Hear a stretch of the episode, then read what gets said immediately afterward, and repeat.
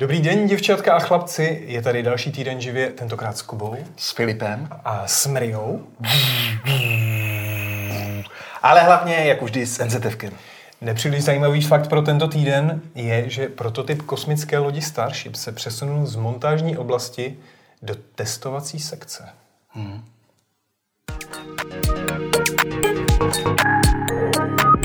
Dneska si budeme povídat o dronech a o 3D tisku. A Kuba to načal eh, tady tou Mriou, takže pojďme na ten 3D tisk. Až tak. No toto je Mria, teď je to nedávný eh, model, který se nám objevil v katalogu Thingiverse, takže si ho můžeš stáhnout, je to lepené, čili je to asi 10 dílů, rozpětí křídel 40 cm. Měla by to být Mria v měřítku 1 k 200, takže zvětš tohle 200krát a máme tady Brně Mriu. No. Ano. A uh, sesazovalo se to a já jsem musel Koupovi uh, koupit sekundové lepidlo, ano. protože Kuba použil špatnou uh, technologii, respektive uh, tloušťku struny. Tisku. Uh, no, tak špatnou. Ta media je dělaná pro, pro průměr, průměr trysky 0,2 mm, což je taková standardní kvalita, ale já mám nasazenou teď trysku eh, pro 0,4 mm, já mám nasazenou trysku 0,25 mm, čili... Eh, Myslím, že to chtěl mít hezčí. Jako no právě, ano, ano, ano, takže ono to je, to je opravdu jak, jak model, který už stačí jenom nalakovat ale tím, že jsem zvolil jaksi přesnější tisk, eh, tak eh, ty díly do sebe úplně tak dokonale nezapadaly, protože to bylo přesnější, než autor zamýšlel. Takže když byly dva díly, které se do sebe měly zacvaknout, tak původně autor počítal s tím, že při té nižší kvalitě to bude více drhnout, čili to do sebe krásně zacvakne. Já jsem to tisknul tak přesně, že tam byla vždycky eh, ještě nějaká vůle, nějaký prostor, takže jsem musel zpětně lepidlem. Takže, takže lepidlo. Ano, každopádně mi tady ukazuje ještě z jednoho důvodu. My jsme se tady před pár týdny bavili o tom, že se občas některé studeny už dělají z recyklovaných materiálů. A ty se zdivil, jako že to někde pomelou v petky. I takové případy jsou, ale spíše se to dneska dělá tak, že tady ty tiskové struny se dělají z tiskového granulátu, což je prostě granulát pro nějakého. Eh, papuška nebo králíka. E, bročky, ano, které se rozstaví a pak se z toho vytlačí struna, je klasika. No a PM, Plasty Mladeč, česká firma, e, když vyrábí takhle struny, a některý eh, se při té výrobě pokazí, tak oni by to mohli vyhodit, protože to má nižší, horší jakost a tak podobně. No ale oni to znovu pomelou a znovu z toho vyrobí strunu, no a vidíš, jaký máme dosah, protože jak jsme se tady o tom bavili, o těch recyklátech, tak nám hned poslali uh, jejich recyklovanou strunu, takže vezmi si to, toto je uh, recyklovaná struna. Takže, takže to jak vyhazují pět lahve do žluté popelnice. V podstatě akorát, že tady vyhazuješ staré struny, které neměly tu jakost, tak oni je vezmou a znovu z nich vyrobí ten prášek a znovu z nich vyrobí strunu, která má jednotnou barvu ale má víceméně stejné vlastnosti jako originál a ty tebe může hřát na srdíčku, že, eh, že, jsme, že jsme jaksi zužitkovali i tu, eh, a přesně tak, a zužitkovali jsme i tu, i tu eh, špatnou hmotu, která ve výsledku není vůbec špatná, protože ten stojánek je z ní vytištěný. A tady pro Tomáše držáček na mobil, z kterého nic nemáte, protože ne na mobil, na hodinky, ze kterého nic nemáte, protože je příliš maličký, ale je v perfektním detailu a není na něm ani jedna vada. Noční stojánek na hodinky. Ano, e, do kterého se dá nabíječka no, s kabílkem. Ano, ano, ano. No nicméně asi zpět k té Mrii, protože... E, no protože hnedka, když ji vlastně Rusáci zničili, tak Ukrajinci začali tak jako mluvit o tom, že by ji chtěli postavit znovu, protože je to věc jejich národní hrdosti a největší stroj na světě a tak dále. Hmm.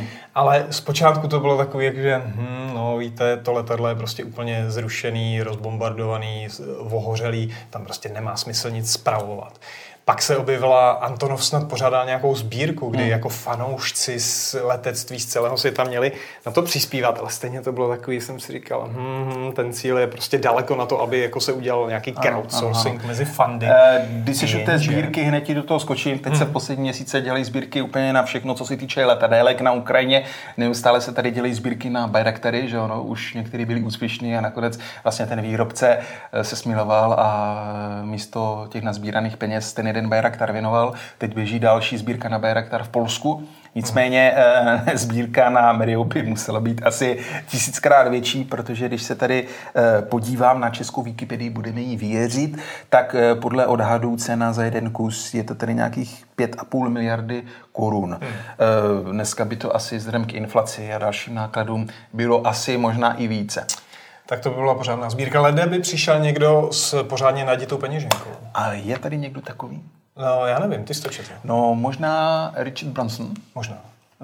majitel aerolinek Virgin Atlantic. Pokud si teda nedělá PR, to on zase umí. A Virgin Galactic vesmírného startupu. Ano, každopádně přijel se svým týmem na Ukrajinu do Hostomelu, šel tam podívat na tu zhořelou mriu, na to letiště, vyfotil se bylo z toho hromada tweetů a takový ty obecné proklamace, že, že Virgin Galactic nebo, e, nebo Atlantic e, pomůže a e, budou spolupracovat, jestli na konci té cesty bude Maria. On se na to stranu, Branson je sice snílek, ale přece jenom utrácet jen tak miliardy, aby jsme postavili nové letadlo, to ani on neudělá. Tam musí být eh, nějaký business model. Mm, jo, takže musíme se asi prvně... Eh, tak... Ti, kteří budou stavit novou Miriu, si dobře spočítají, jestli tu Miriu potřebují.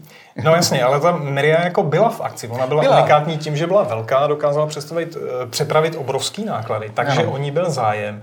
Dokonce se říkalo, že těsně před válkou byla vybukovaná na několik měsíců ano. dopředu.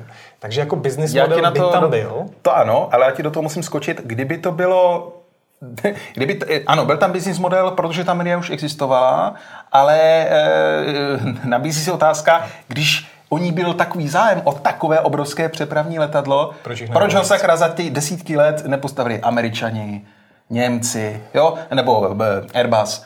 Jo, jo. Uh, stavili, že my jsme měli i článek, kde byly uh, náhrady za Mriu. Uh, jsou letadla, které umějí přepravit těžší náklady než Mria, ale zase trochu menší, ano. pak širší. Takže jako jsou náhrady, ale... Ale nikdy nebyly zrealizované, takže já to beru tak, ano, dokud Miria byla, tak samozřejmě ten provoz se, se vyplatil, měl, byl tam ten biznis. Ovšem postavit eh, na zelený louce znovu Miriu, to je asi trošku eh, jiný challenge a úplně si nedokážu představit, jak tady byly ze začátku eh, ty proklamace i ukrajinské vlády. Já to chápu, jsou ve válce, takže hmm. toto je samozřejmě důležité, ale nedokážu si představit, že Ukrajina, která bude řešit úplně jiný problémy, co se týče obnovy země, země že bude mít peníze na stavbu MRI, možná za 50 let. Nebo se toho chytne Bronson, ale já si myslím, že ani Bronson, jeden Bronson by nestačil. Těch Bronsonů by bylo potřeba jako hromada. Ani když by přišel Elon Musk, tak asi neřekne, wow, jo, postavíme za miliardu novou MRI, jen tak ze srandy. Hmm, hmm. No. Ale Budeme, přejeme to. Budeme to. Každopádně Kuba už ji postavil. Takže... Ano,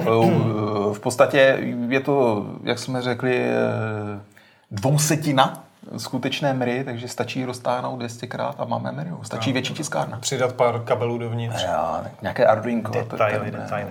OK, pojďme pokračovat ještě v 3D tisku, protože se nám ozvaly české dráhy. Poslali nám krásnou tiskovou zprávu o tom, že už rozjeli tu 3D eh, výrobu náhradních dílů do svých eh, vlaků a vagónů. Kuba no. o tom psal někdy, ne? Že, z březnu, roku, no. že, to, že to jako plánují a že to bude. A my jsme si říkali, hm, hm, hm, české dráhy a moderní technologie, jak to bude dohromady. Teď se ozvali, že už eh, tu technologii a uh, oni k tomu potřebují samozřejmě i tu organizační složku, takže už to mají rozběhlé po deseti servisních centrech od Bohumína po Plzeň hmm. a že už to tam opravdu funguje. Poslali pár ilustračních fotek, Co na kterých... tisknou? Podvozky? Nebo? Eh, no, vidíme, že tam tisknou jako krytku, podle mě je to u záchodu takhle světýlko, ano, nebo jestli je to výdech nějakého větráku, je to taková jako mřížka, je to takhle velké, ale asi těch jako příkladů bude víc, protože tady zase píšou, že už mají centrální digitální sklad datových podkladů jednotlivých komponent. Takže v praxi to vypadá tak, že eh, když v tom servisním centru jim stojí vagón, který je potřeba projít a někdo vidí, že je tam prasklá tahle tam tak prostě jde k počítači, zadá, mají tam uh, tiskárny od průši, a hlavní e, jako výhoda tady té technologie pro české dráhy je ta, že si můžou vytisknout jednu součástku, nemusí kupovat nějaký celý celek, když ten zbytek je ještě v pořádku. Pak je to rychlost, protože tam jsou dlouhé dodací lhuty, protože ty vagóny vyrobil kdo ví, kdo, kdo ví kde.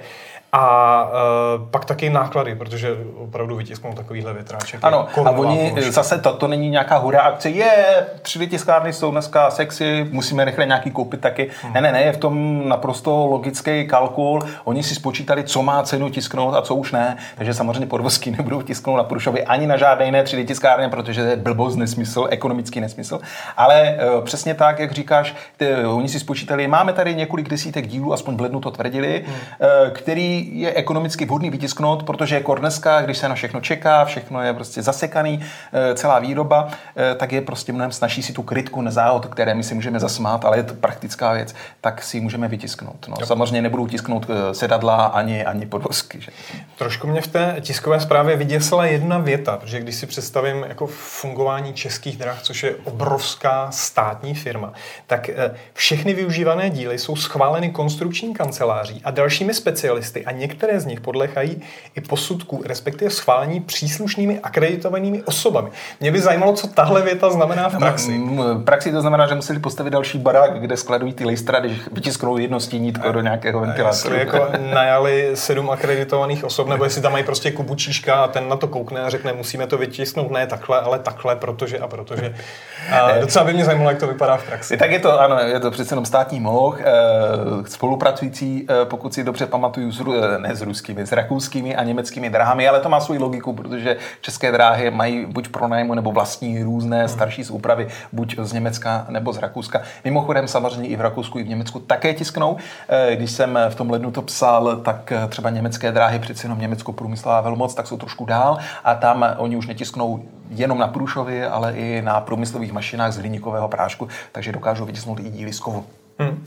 A ještě jedno 3D tiskové téma. Přišla nám eh, zase tisková zpráva o tom, že eh, podpora startupu a tak dále, že tam 20 českých projektů, ale zaujal mě jeden, Eh, startup, který se jmenuje Free Diamond, který vyvíjí systém pro zprávu životního cyklu 3D tištěných modelů ve zdravotnictví. Takže ono už se to tak moc používá ve zdravotnictví, že se uplatí nějaký startup, který jim prostě dodá software pro organizaci toho 3D tisku. Ano.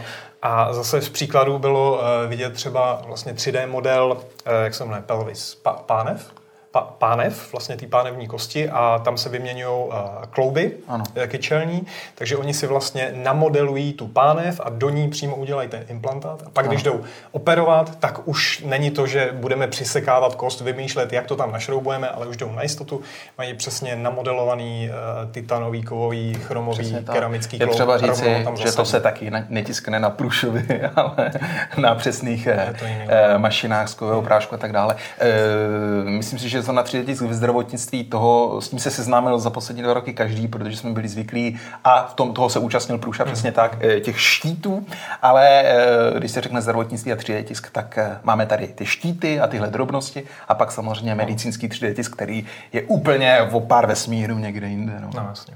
A já s tím mám i osobní zkušenost, protože můj zubář používá 3D tisk na takové přípravky, ano. S kterými potom vrtá vlastně na implantáty. A ty, to není jako, že nějak tam trefit vrtačku a vyvrtat tam díru a pak tam něco našroubovat. On si vlastně eh, podle skenu eh, úst a těch okolních zubů si udělal takový plastový přípravek, který opře vlastně o ty zuby a pak už tam přesně daný eh, úhel, pod který, do kterého jenom nasadí vrtačku a už vyvrtá. Přesně díru. tak, tady na to se používá třeba stereolitografický tisk, no. který je velmi přesný. Ano. A jediný problém, který on tam měl, takže software měl na Macu a ten, ten Mac mu to chroustal přes celou noc, takže on za jednu noc udělal přesně jeden tady ten přípravek, takže scháněl externí grafickou kartu, aby mu to přehroustal za půl hodinky a uh, zvýšil tím svůj výstav uh, no tak plastových přípravků. I, I zubaři budou potřebovat grafické stanice, případně Krásný. zaplacený grafický výkon v nějakém cloudu. Hmm. Uh, myslím, že co do 3D tisku, tak uh, je to všechno a jdeme na drony. A myslím, že uh, před třemi týdny jsme tady měli můj oblíbenou rubriku Co všechno Kuba Čížek rozbil a Kuba Čížek od té doby dostal nového drona, že ho otestuje a je to 4 minuty. No ale pozor, já bych rád tady opravil to rčení, že jsem rozbil dron, protože když ho zapneš, umíš zapínat drony DJI. Ano. No, neho. Já se trošku bojím, co, co mi to kde rozseká, Kuba. Neho chvíli žít. Ano. Teď se dokonce, myslím, po, pohlaka kamera. Jen chci říct, že gimbal je urvaný, jo? Tady, Gimbalek taky visí tady, ano, na, na kabílku. Ano. No, nicméně e, můžeš položit na stůl dronička, on se možná zvel, e, trošku oživí, uvidíme.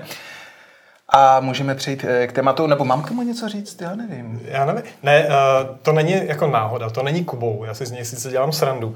A Kuba lítá s dronama roky tak, a roky. prosím tě, tady máme dálkové ovládání, už se chytlo. Vidíte tam obraz, pohni s dronem, aby lidi, lidi věřili, že to není JPEG, nebo ukaž drona, ukaž ano, teď tam je Kuba, krásný ano. obraz. Mria, ahoj, mami, ahoj, tati.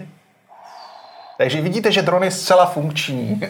Akorát je prostě trošku polámaný. No. Já bych ho radši vypnul, uh, protože on, když nelítá, okay. tak se přehřívá. Uh, Kubo, čím to je, když to není tvýma rukama? Jako změnilo se něco v softwaru? Protože když uh, loni na podzim přicházel Mavic 3, tak se říkalo, že vlastně urychlili ten firmware, nebyly tam některé funkce a že to bylo jako nespolehlivé a pak to doposílali až po novém Trojka, to byl trošku fail vzhledem k tomu, jak drahý to byl dron a že přece mířil už, už do hmm. vyššího, vyššího patra.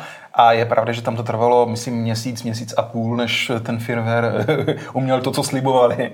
Tak to byl průšvih. Na druhou stranu dneska ty drony fungují, ale je pravda, že, že jim to ublížilo. O Mini trojce Pročku e, v podstatě e, všichni říkají, že za ty poslední dva měsíce už skoro, nebo měsíc, že to je jako nejlepší dron z hlediska poměru cena výkona. Je pravda, že když jsem s ním vzlétl, tak ten feeling byl nádherný. Já jsem teda vzlítl jenom na těch 17 sekund, pak feeling skončil neblahým, neblahým jaksi dopadem do stromu.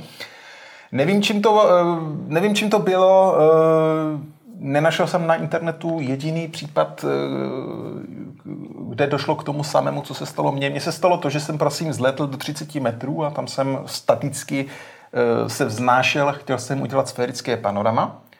No a z nějakého eh, pro mě zatím nezjištěného důvodu se dron z ničeho nic začal pohybovat vpřed vysokou rychlostí, aniž by měl prsty na kniplech, takže já jsem to nespůsobil.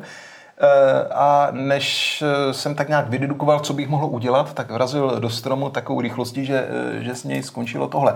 Na druhou stranu, kdyby do toho stromu nenarazil a já bych zpět nepřevzal kontrolu, což je už pouze jako nějaké hledně spekulací, tak by mohl také vylétnout z parku do Rošné ulice a byl by z toho pěkný průšvih, protože by tam vrazil mm, do domu a někomu spadl na hlavu.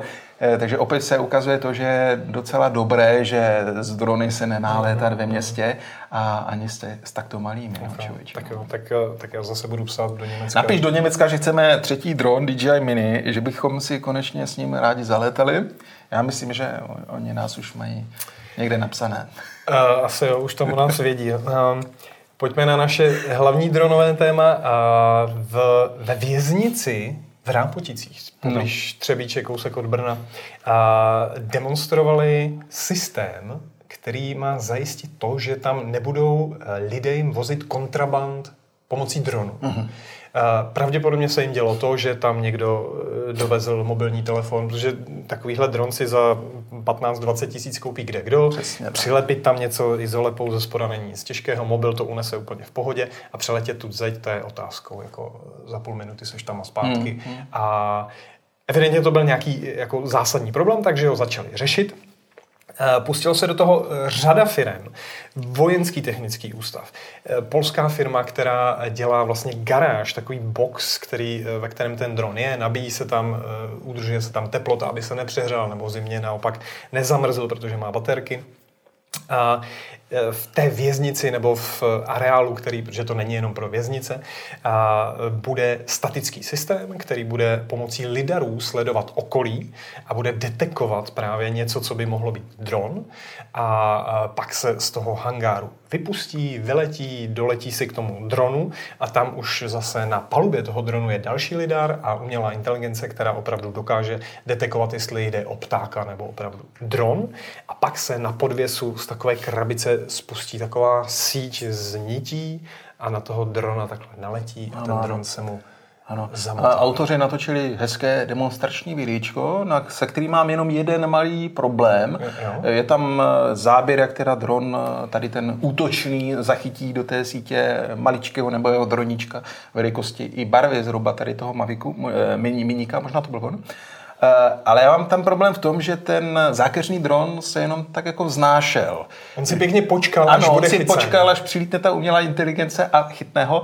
Já přece, kdybych ten malý dron pilotoval, tak s tím druhým dronem budu soupeřit. Hmm. A byť ten útočný dron může létat rychlostí až eh, nějakých 80, 80 km hodině, což je samozřejmě mnohem více než tady u těch malých dronů, tak přece jenom člověk eh, je také inteligentní tvor, stejně jako ta umělá inteligence. A já, kdyby mě naháněl nějaký velký dron ze sítí, tak první, co udělám, je to, že s tím dronem slétnu do výšky dvou metrů a budu lítat mezi křovím s naprostou jistotou, že velký dron ze sítí se tam zaplete. Že? No. Takže mm, Zajímavý prototyp, ale zajímalo by mě, jak, eh, jestli, jestli to může opravdu fungovat v praxi, když tím protivníkem nebude levitující dron 3 metry nad zemí, ale opravdu zkušený letec. Uh, myslím si, že když tam bude zkušený letec a bude mít FPV drona špičkového, no, s kterým dokáže úplně neskutečné Ten je samozřejmě rychlejší ke všemu. Tak tam asi jako to nehrozí, ano. že by ho nějaký velký osmivrtulový Eagle One dron chytil. Tam je to asi pro ten případ, kdy máš bratrance ve vězení, asi se nepředpokládá, že jsi úplně genius, tak ano. si koupíš miníka a budeš mu tam vozit telefon. A druhá věc, a to by mě zajímalo, proč ji neimplementovali, jestli to třeba nefunguje, nebo jsou s ním nějaké problémy. A e, to jsou to je taková ta první a řekl bych i nejrozšířenější e, technologie boje proti dronům a to jsou primitivní na primitivní. Prostě radiové rušičky, hmm. které e, zahltí pásmo 2,4 a 5 GHz, na kterých tyto komerční drony komunikují a e, ty drony tím pádem přijdou o spojení s ovladačem. A všechny tyto drony chytřejší, když přijdou o spojení a jsou vybavené GPS, tak se u nich aktivuje buď funkce RTH, Return to Home, a tam pak levitují ve 30 hmm. metrech a ty jako operátor toho záškodného drona nemůžeš nic dělat, on tam prostě je, takže ke všemu najdou policajti tvoji pozici, že ano? A nebo při ztrátě signálu levitují na tom eh, místě, kde skončili. Přijde mně, že tohle je snažší. Případně eh, samozřejmě můžeš rušit i kmitočty, na kterých běží GPS, takže ten dron se pak hmm. nemůže ani vrátit a zůstane prostě na tom bode.